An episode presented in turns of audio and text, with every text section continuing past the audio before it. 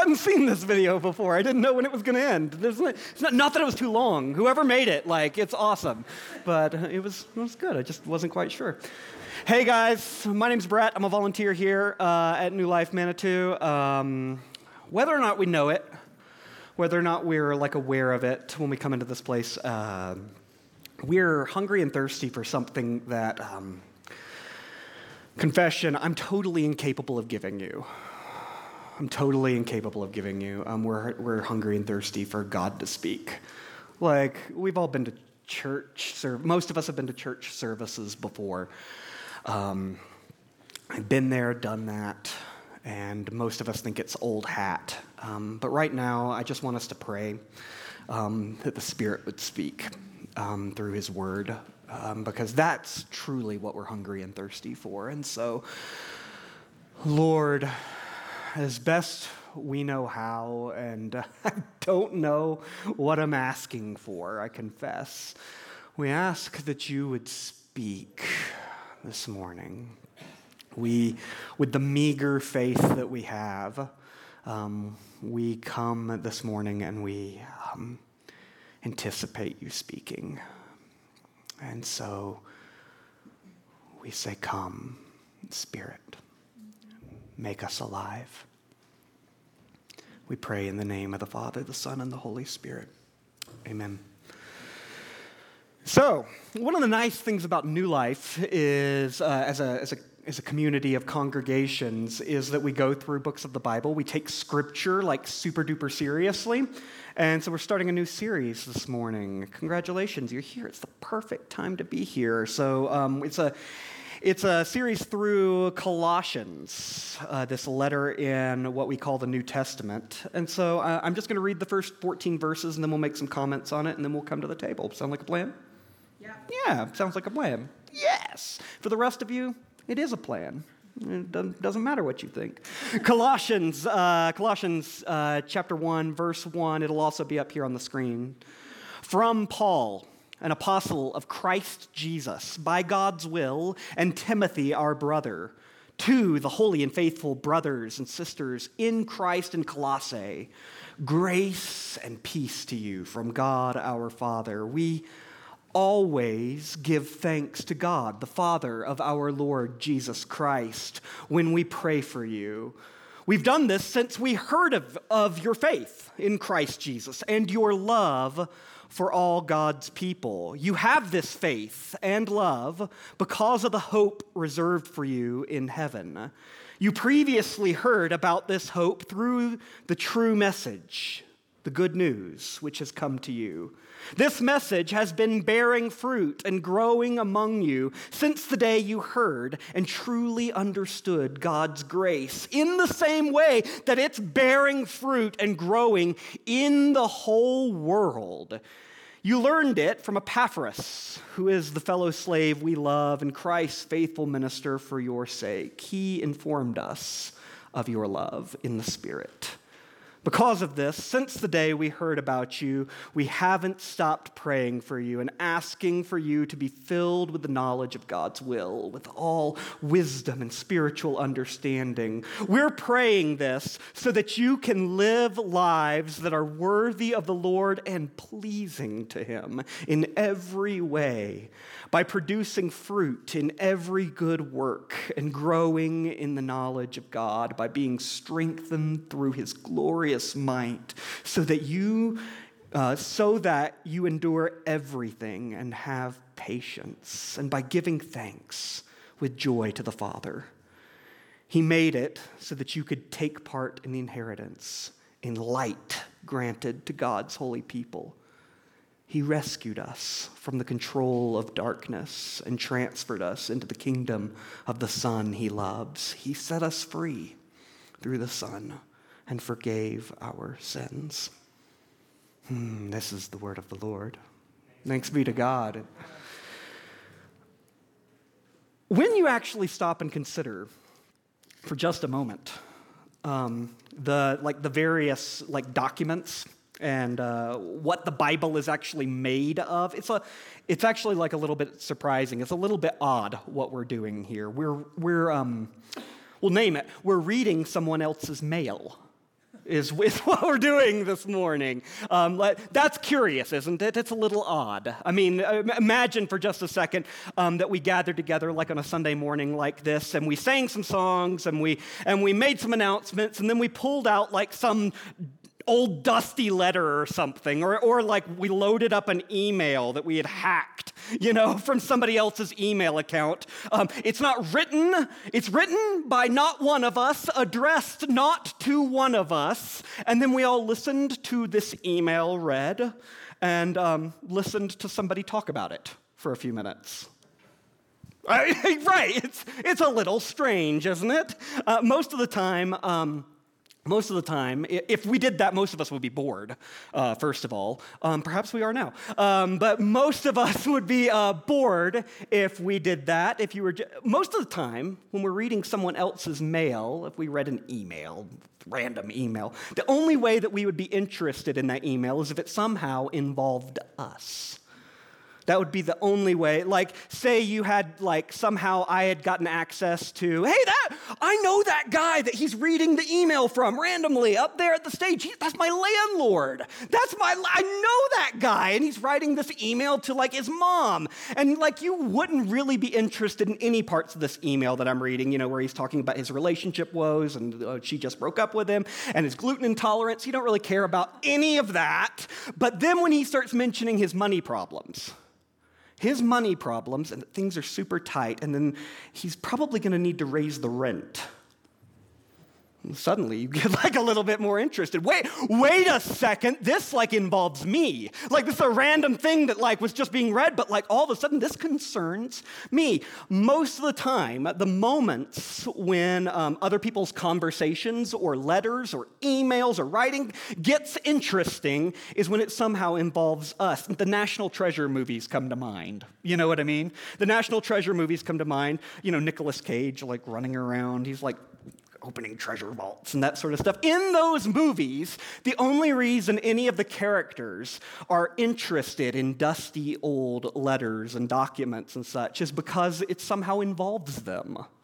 It involves them because there's treasure to be found. That sounded like a pirate, didn't it? There's no pirates in National Treasure. You're gonna be you're gonna be really disappointed if you watch those movies looking for that.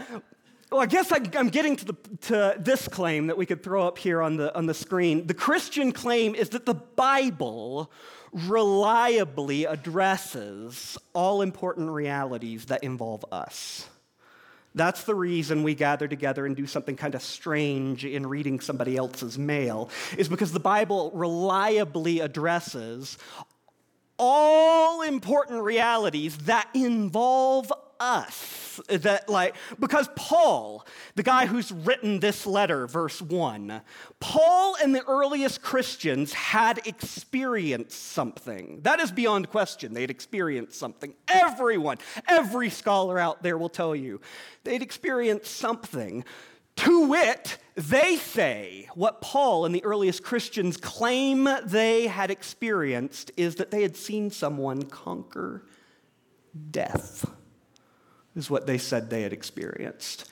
If that is true, does that concern us? Yes, I'm seeing some gentle nods. It, it deserves more than just gentle nods. If they had seen somebody who had conquered death. That involves all of us. That's like the best news ever. Am I right? Can I get an amen somewhere? Somebody had conquered death. Yeah, it, it was, whoever's courageous enough to clap the resurrection. Yes, you are two points to you. Gold star. We're eavesdropping on people in this letter as we begin this series in Colossians, reading ancient mail we're eavesdropping on people who were absolutely convinced that they had found the meaning of life. They found the meaning of life. This is mail written by Paul and Timothy, verse 1, to a group of people, verse 2, in the city of Colossae. It's in the southwest general area of modern nation of Turkey, if you're curious where this is this mail is going to. They're, they're writing to people that they call, verse 2, they call these people holy and faithful brothers and sisters in Christ. This is a conversation between family, is what's happening right here. Uh, they're brothers and sisters in Christ. Mysterious, isn't it? Despite the impression that you might have gotten at some point, Christ is not uh, Jesus' last name. Um, you know, Mary and Joseph Christ had Jesus. No, it's Christ is a title. Christ Jesus is a bit like saying Governor Hickenlooper or President Trump or Caesar Nero. It's a title indicating something about Jesus. It, he's the Christ, the Christos in Greek. If you wanted to say it in Hebrew, you would say the Messiah. The, I, I don't speak Hebrew, I just cleared my throat a little.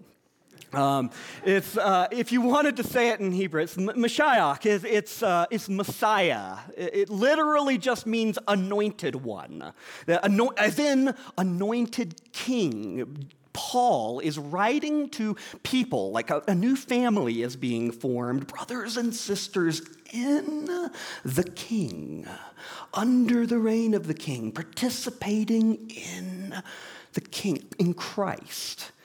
In the ancient uh, Greco Roman world, a world conquered and ruled by um, Caesar and his armies, you had these countercultural little families, communities springing up all around, and they are devoted to a different king than the guy in Rome than Caesar in Rome. A king, once again, that they believe had vanquished death, conquered death. But it's really interesting. As we keep reading, we realize that Paul has never met any of these people that he claims are brothers and sisters. I've never met any one of you, and yet I'm bound up with you. He's never met a, one of them. The, the only Colossian that Paul has actually met is a guy, both of you were coming at the same time, and I was like, they're coming to get me. Uh, the only Colossian that um, Paul has actually met is a guy named Epaphras. Did you hear him mentioned as we read through it? it, it he shows up in verse 7. Um, and it, there, at the end of the letter, it's a short letter, but um, at the end of, a, at, of the letter, he actually shows up again in chapter uh, 4, verse 12, uh, he says, Oh, by the way, Epaphras is here, just in case you forgot. He says hi. Um, here at the beginning of the letter, Paul says, verse 7, that he's heard about them from Epaphras. He's heard about their, verse uh, 4, he's heard about their faith or faithfulness, is another way of saying that. And how does he feel about what he's heard about all the Colossians? Does, this is participation, um, I know, nervous. Does he feel sad about it or is he happy about it? Ha- yes, he's ha- yes, he's happy. He is happy about these brothers and sisters that he has never met. He's encouraged because something something's happening among them. Something is at work among them. Our two and a half year old uh, daughter, Daphne, that you may have seen running around, she's gotten into this strange habit, uh, verbal habit. Of, I don't know why she says it. Um, as soon as I say it, you guys are going to be like, I know why she says it. But, like, no, um, she's gotten into this strange verbal habit of saying, I smell something. We're like, great. like, I don't know why she, yes, I don't know why she's, I smell something. And we're like, what do you smell? I think it's from Frozen, that line where the two sisters look at each other and go, chocolate, I think is what she's, uh, is where it came from. Um, but I, right, sure, whatever, Brett. Um, Paul has never met any of these people, and yet he, like, he hears reports of them and he kind of, sniffs the air that's come with Epaphras from Colossae, and he's like, there is something. There's something at work among these people. I've heard about all of you from Epaphras. There is something causing changes among you. Something, verse 6 is what he says, something bearing fruit and growing among you. In, in the verse 6, still, in the same way that it's bearing fruit and growing in the whole world, is what he says. We have to, the Common English Bible is what we read from this, this morning. It has to repeat the phrasing in English to get the effect that the Greek has, because the Greek is like wound tight like a clock right here. In the whole world, Panti toi cosmoi. Literally, in all the cosmos, it's bearing fruit and growing even as in you. It's like, it's like really tight in all the cosmos, bearing fruit, growing, even as in you. There's something beautiful at work in all the world, all the cosmos, in all the universe, growing, spreading, mushrooming. And its spores have gotten into you. The spores of this beautiful thing have gotten into you. When I was growing up in Georgia, uh, I grew up in Georgia, by the way. When I was growing up in Georgia, I, somebody laughed. Um, it was funny. Um, I remember years ago there was like this sickness that was killing trees. I'm sure you guys have this in Colorado as, as well. Um, it's scary when it starts happening. You like walk through a forest and you can tell like there's something out there killing the crab apples or it might have been the pines or the cedars or something. I don't know what it was killing. And you're just grateful when you see it out there that it like that tree sickness that it can't make the leap, that it can't spread into you because that would be like or, or spread into like the grass or the shrubs or the bushes or you know something like that because if it could, if it could make that leap, oh man, that would be like super scary. Maybe that's something like what Paul's talking about except it's like this beautiful infection that's like spreading through the cosmos. It's like a, a sickness unto life, something like a life giving virus is at work in all of the cosmos. And now it's gotten into you. You have inhaled the spores it has hit your bloodstream. It's spreading through your system. Something has infected you. I know because you've got the symptoms. I've heard, he says, I've heard about the fruit growing among you, growing within you. That's near to the heart, I think, of what Paul's saying as he like opens the letter, this letter to the Colossians. So very briefly this morning, like two questions. What's the fruit? And why is it growing? What's the fruit and why is it growing? And those two questions will lead us to like one more big question to ourselves, and then that'll bring us to the table. If we wanted to answer that first question, what's the fruit that's growing? I don't think we'd be far off base here to say it in one word love. Love's growing. Love's growing. Epaphras, verse 8 has informed Paul. What Paul's heard about, what he's sniffing on Epaphras is love. I've heard of your, of your love in the Spirit, is what it says. Paul has heard of their faith, their trust in, their loyalty to King Jesus, verse 4, and the incredible love they have. Love's at work in them. Love is what is growing in them. Paul says in verse 10, he says, um, that he's praying that this fruit will keep growing and they'll keep producing fruit in every good work. And good work is really just a way of saying love in action, right? That's all it is love. Love. Not necessarily like always like feeling good about someone, but love in the sense of desiring the good of that person seeking the good of others, sacrificing for the good of others. That is the beautiful symptom that Paul's hearing about in this community. That's the fruit that has taken his breath away. Oh, tell me more, Epaphras. Tell me more about this church. And let's be honest, that's the fruit that still takes all of our breath away, our collective breath.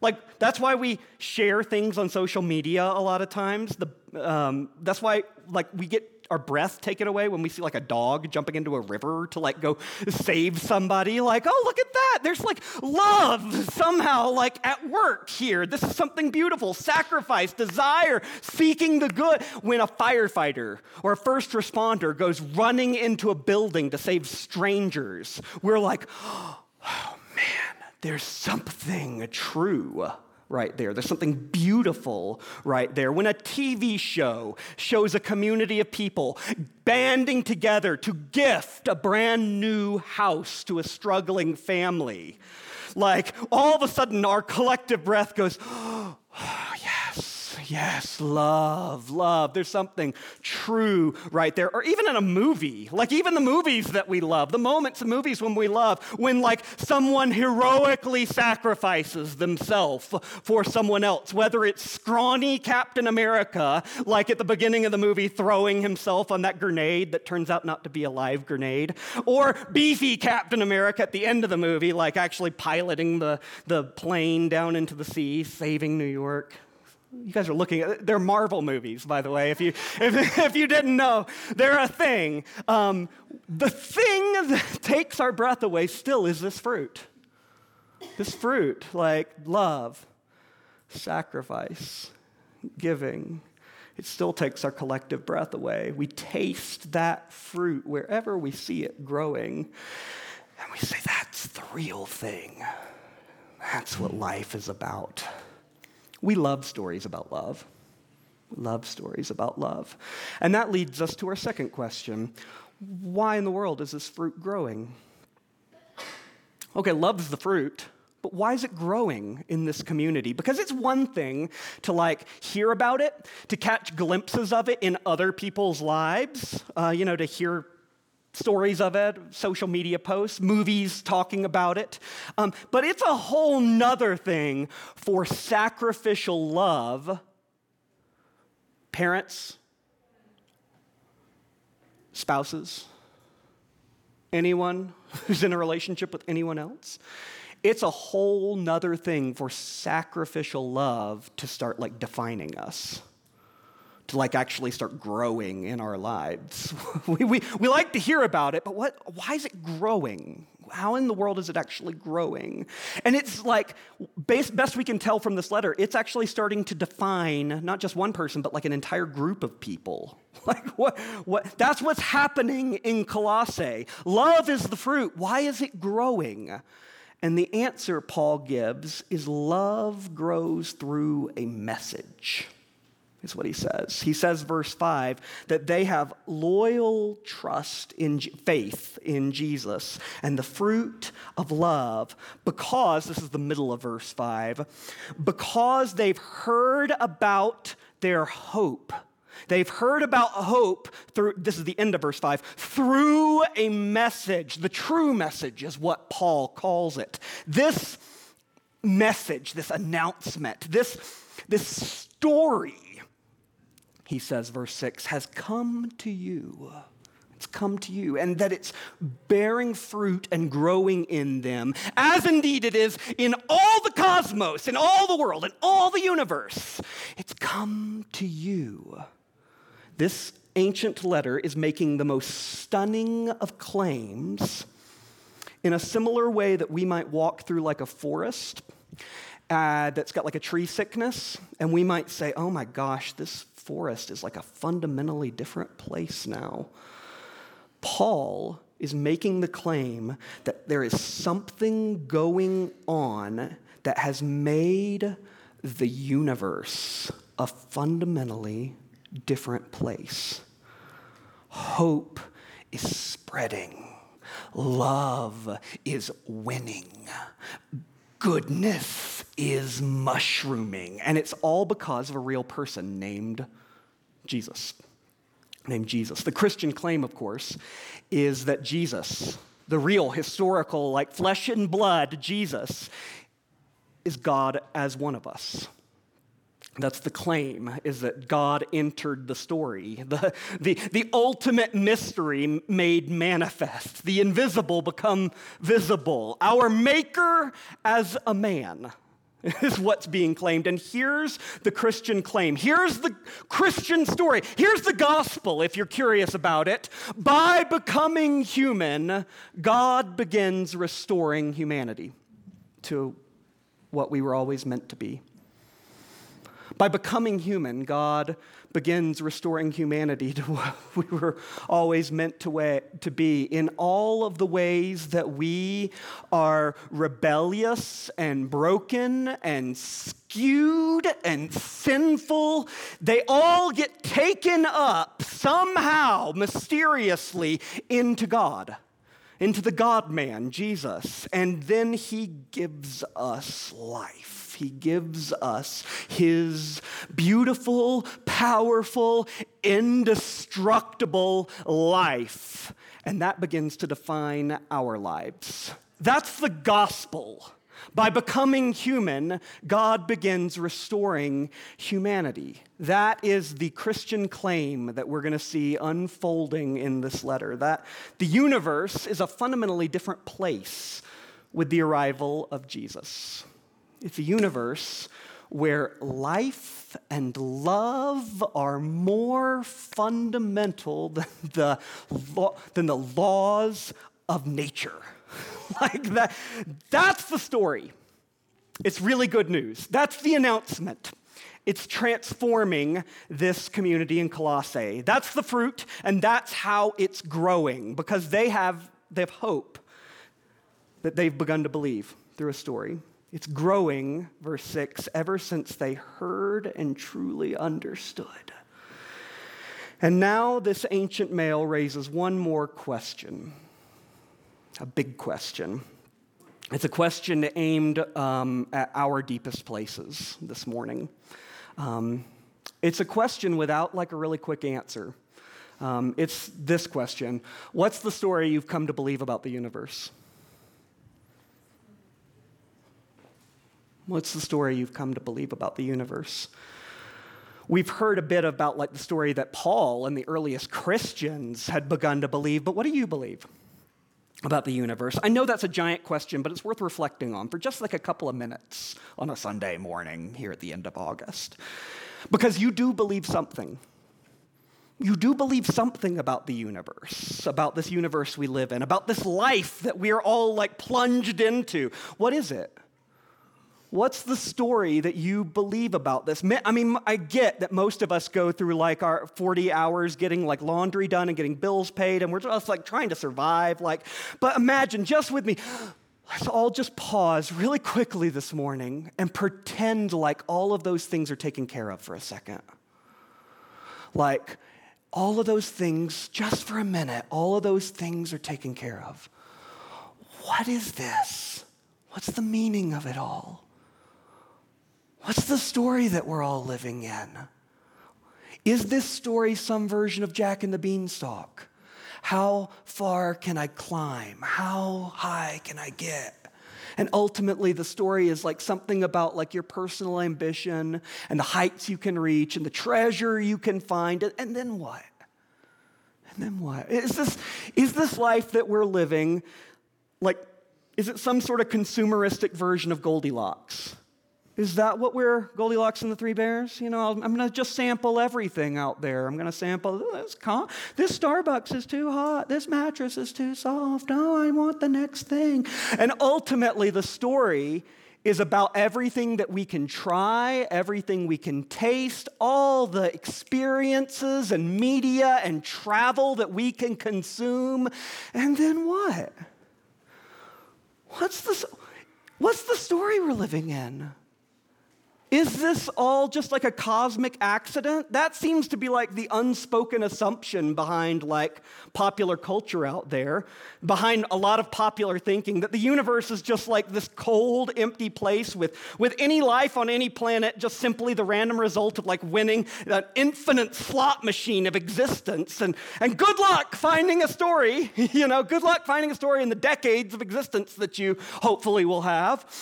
Maybe you can hitch your wagon, you know, to something that seems important to you at the moment, your country, you know, making America great again or something, or to social justice. Let's get economic justice to everybody on the planet, which seems really important and good, or advancing education, that's a really good thing too, or devotion to your family. Those are really good things, but it's all an accident at the bottom of it. That's the prevailing, like, thought in our culture out there, I, am I'm, am afraid. Am I, am I right? I mean, right? That's the way it feels a lot. Maybe, um, maybe we should say it's a, a prevailing, um, it's not the prevailing story that our culture tells, it's really kind of the prevailing description of the universe, because it's not really a story, is it?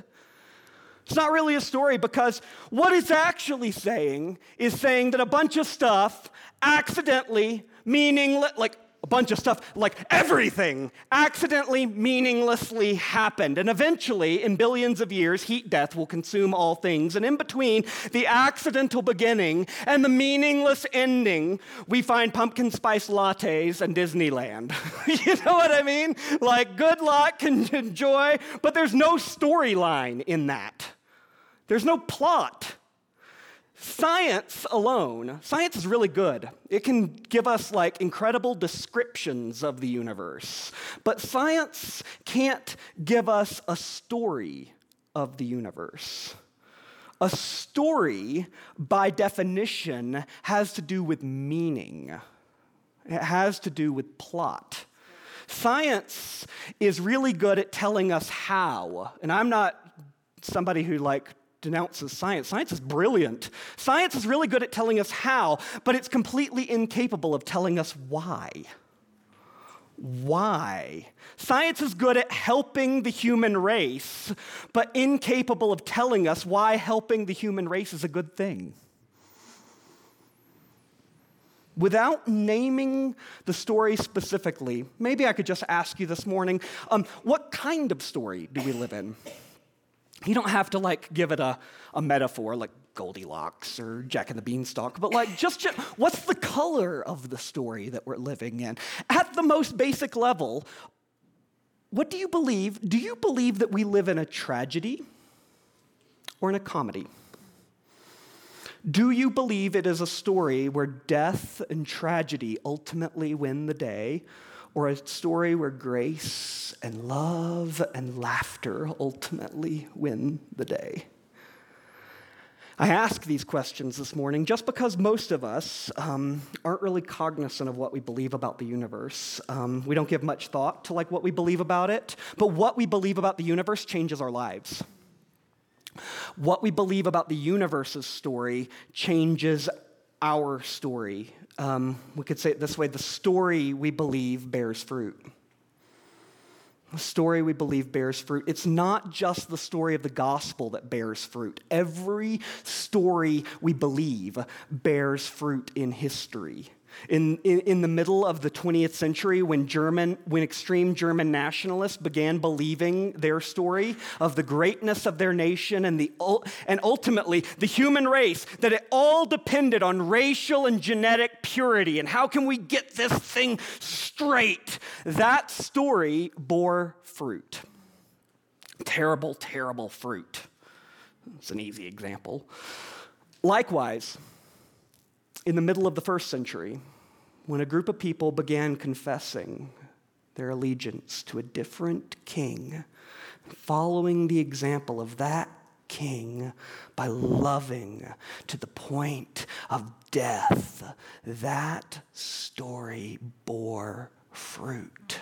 The church began welcoming every class of person into its family. The church began taking in infants and children that were throwaways in the ancient world. In its early centuries, the church refused to participate in any system of violence, being persecuted and fed to the lions and lit on fire.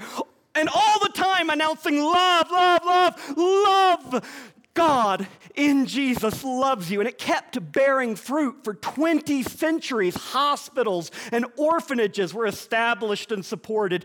Ancient learning was preserved in the, in the medieval world when the Roman Empire collapsed. The university was invented. Oh, please help us. The university. Someone who's like in finals, this isn't a good sermon, but, but the university is a good thing. Learning was education and literacy were made a priority.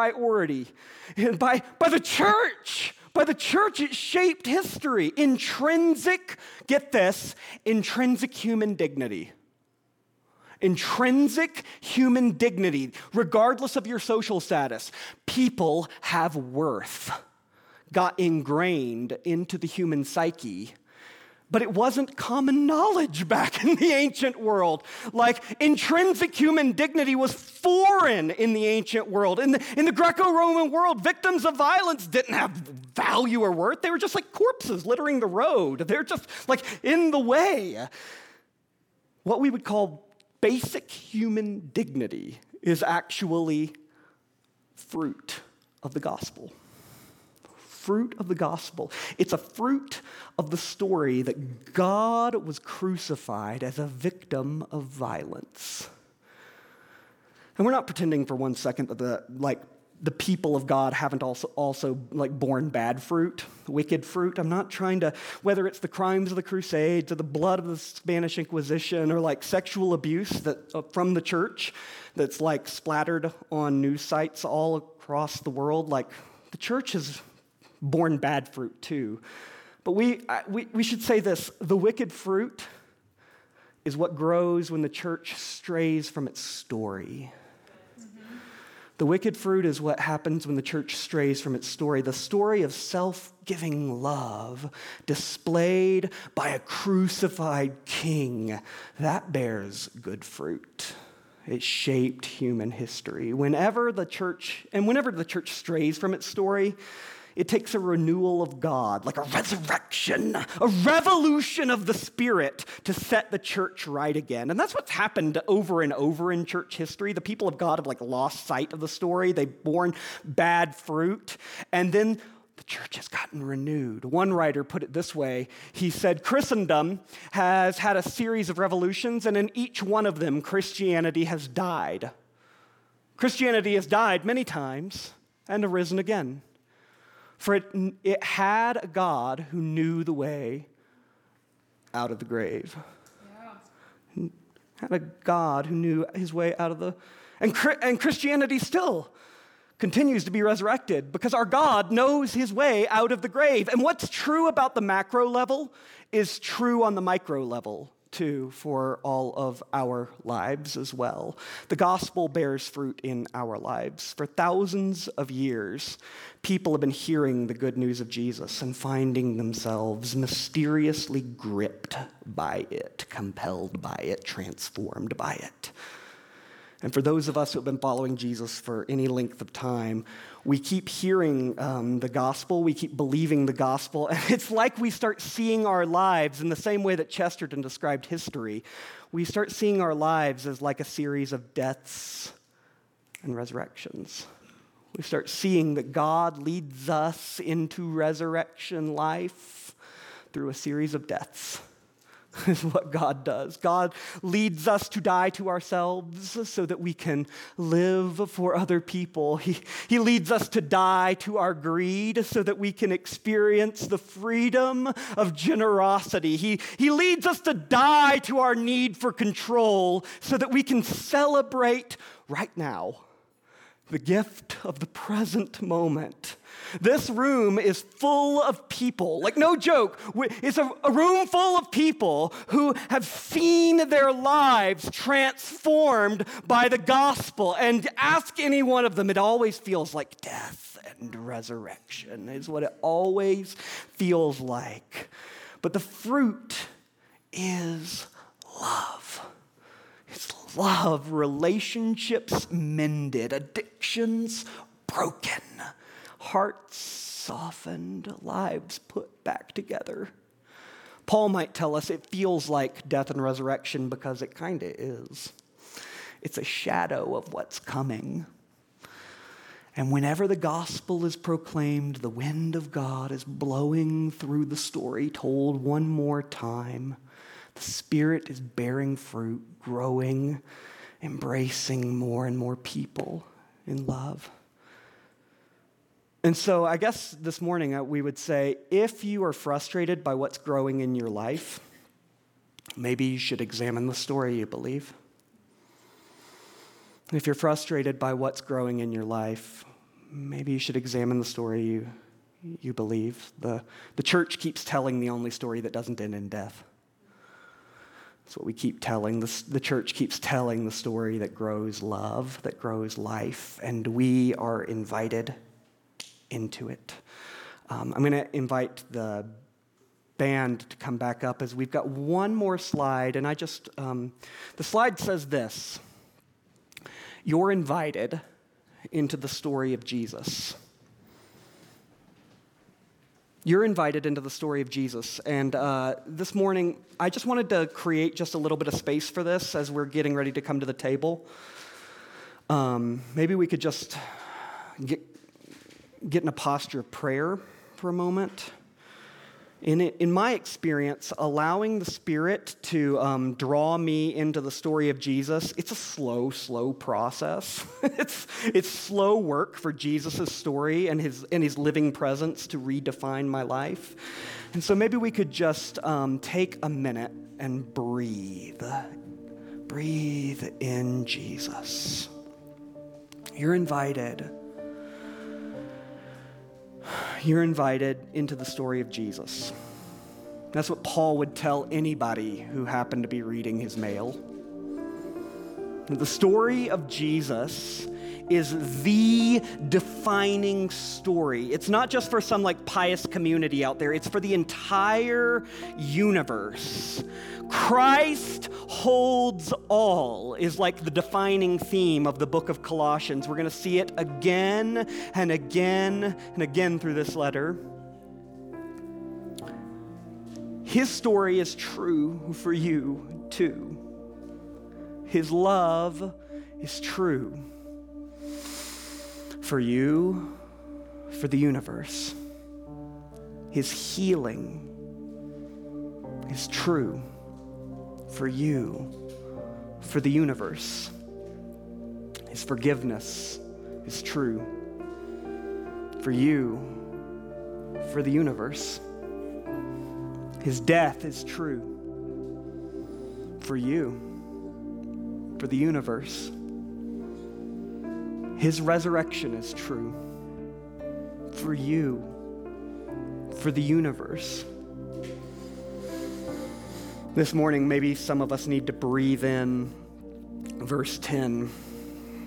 We can live lives worthy of the Lord and pleasing to Him. It's possible to live a life that pleases God, that fills Him with delight. He's not a grumpy tyrant full of bah and humbug. The Father is good. Jesus is kind. The Spirit is patient with you. Some of us are like doing our best and seeking Jesus, and things like suck right now. They're, they're super hard, and some of us need to breathe in verse 11.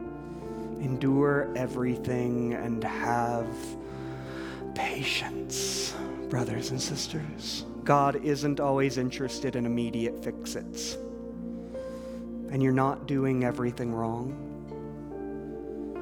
You just need patience and great and great endurance, grace to endure. Some of us this morning may need to um, breathe in verse 12 because we've lost sight of it. Giving thanks with joy to the Father. Your life, your life right now is worth giving thanks for. And all of us need to breathe in the grace and freedom of verses 13 and 14. God has rescued us from the control of darkness and transformed transferred us into the kingdom of the Son he loves. He has set us free through the Son and forgiven our sins. Paul has never met any of the Colossians, he's never met any one of you, and yet he can confidently announce this is true. Very often we live in places of superstition when it comes to God. If I can just do these good things, or if I can just clean up my act, or if I can finally get my life together, or if I pray some sort of prayer at the end of a service and I really, really, really mean it somehow, then somehow I'll be back in God's good graces. Somehow I'll be back on God's good side. My friends, breathe it in once again. The gospel isn't how you get on God's good side. The gospel is how God is already on your side. Some of us need to stop worrying about how much faith we have. None of us have enough faith. The gospel doesn't run on your faith, it doesn't run on your faithfulness. Paul opens his letter by reminding us that he's an apostle of by God's will, not by Paul's will. Keep listening, keep breathing the good news. It's already done. It was done before you believed a thing because God has done it. You are rescued you are transferred. God has set you free. He's forgiven your sins. He's canceled everything you owe. It's done. It's true. Trust this breathtaking news. May you breathe deeply the sacred spores transforming the cosmos and believe the gospel. The story of Jesus is true for you too.